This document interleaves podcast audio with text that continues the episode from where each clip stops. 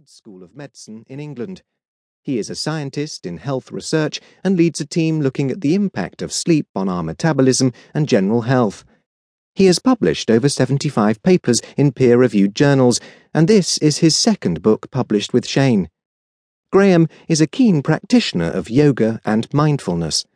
His wife and two children are the core of his life and provide continuous meaning and support. Chapter 1 How Are You? When someone asks, How are you? it can set off a cascade of thoughts in your mind. Despite the fact that this has become a greeting, it is a serious question and it makes you wonder, What mood am I in? Have you ever examined your mood and what impact it has on your life? This book will help you to explore a range of mood issues that confront people every day, addressing the characteristic feelings and emotions, the triggers and outcomes. Of course, you are also reading this to discover what you can do about these issues. This book will show you strategies that can be used to overcome mood problems and lead a happier and more content life. The chapters in this book are organized around the moods and emotions that people feel, both positive and negative, all of the time. Your mood is your conscious state of mind, or your predominant emotion.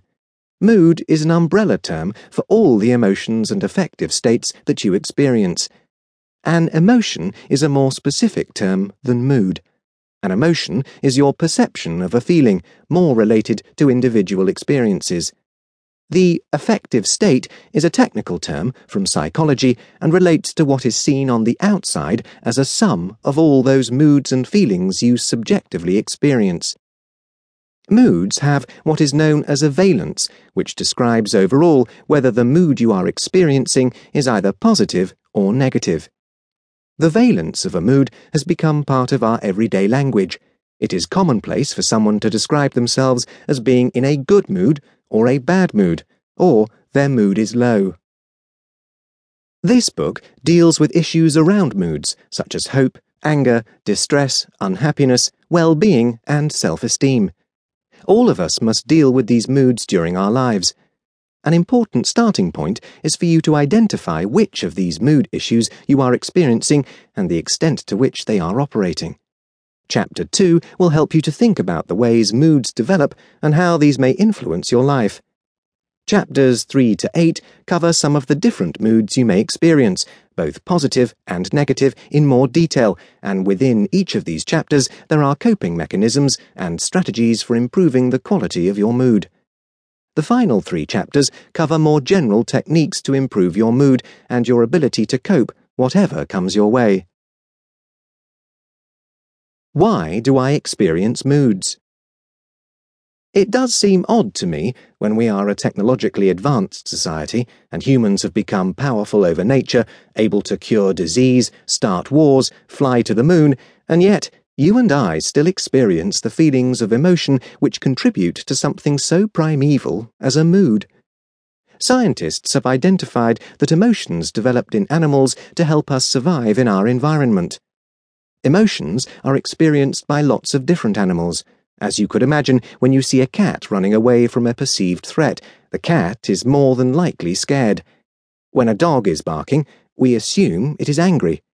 An emotional response has been an essential part of the survival of our species, and we accept and embrace many emotions, such as happiness and affection. However, a problem is encountered when your mood, or its valence, has a detrimental effect on your life.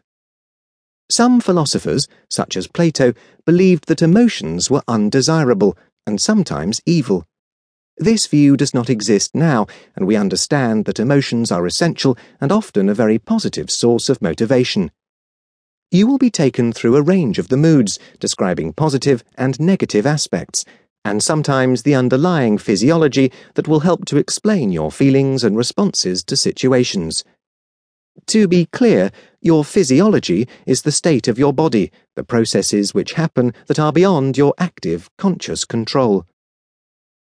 Some clarification about the use of the words positive and negative when talking about emotions.